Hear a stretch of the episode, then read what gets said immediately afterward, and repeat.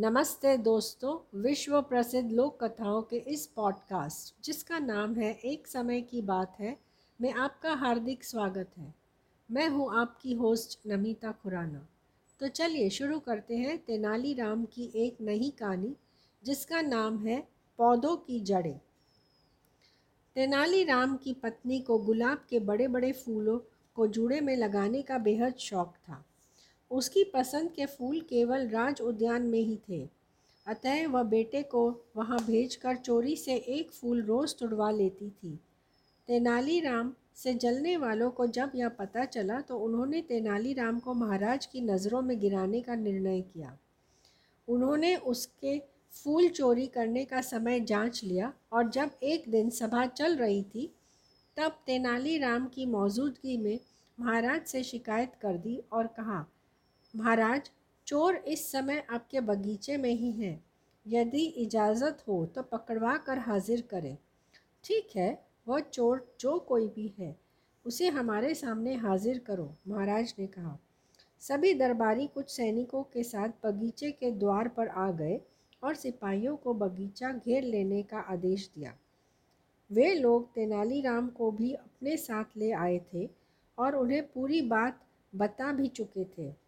कि वह चोर और कोई नहीं, उनका बेटा ही है। कुछ दरबारी इस बात का बड़ा रस ले रहे थे कि जब तेनालीराम का बेटा चोर की हैसियत से दरबार में हाजिर होगा तो तेनालीराम की क्या गत बनेगी?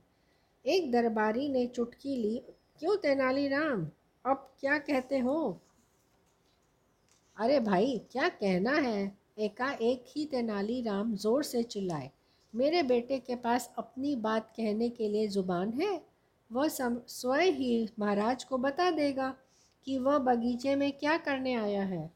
वैसे मेरा ख्याल है तो यह है कि वह अपनी माँ की दवा के लिए पौधों की जड़ें लेने आया होगा, न कि गुलाब के फूल चोरी करने आया है। तेनालीराम के बेटे ने बगीचे के अंदर ये शब्द सुन लिए।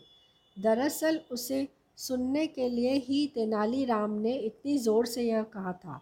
वह फ़ौरन समझ गया कि उसके पिता क्या कहना चाहते थे। अतः उसने झोली में एकत्रित किए फूल फेंक दिए और कुछ पौधों की जड़ें उखाड़ कर अपनी झोली में रख ली और बाहर आ गए। जैसे ही वह बाहर आया, वैसे ही दरबारियों के इशारे पर सिपाहियों ने उसे पकड़ लिया और ले जाकर दरबार में पेश किया। महाराज, यह है आपका बगीचे का चोर, तेनालीराम का पुत्र। यह देखिए, अभी भी इसकी झोली में गुलाब के फूल हैं। गुलाब के फूल? कैसे गुलाब के फूल? तेनालीराम के बेटे ने अपनी झोली में से सारे जड़े महाराज के सामने फर्श पर डाल दी और बोला, मैं तो अपनी माँ की दवा के लिए पौधों की कुछ जड़ें लेने आया था यह देखकर महाराज ने दरबारियों को खूब फटकार लगाई। सभी दरबारी शर्म से सिर झुकाकर खड़े रह गए और सोचते रहे कि गुलाब के फूलों की जड़ें कैसे बन गई। तो दोस्तों, आशा करती हूँ कि आपको यह कहानी अच्छी लगी होगी। फिर मिलेंगे जल्द ही एक नई कहानी के साथ। Happy listening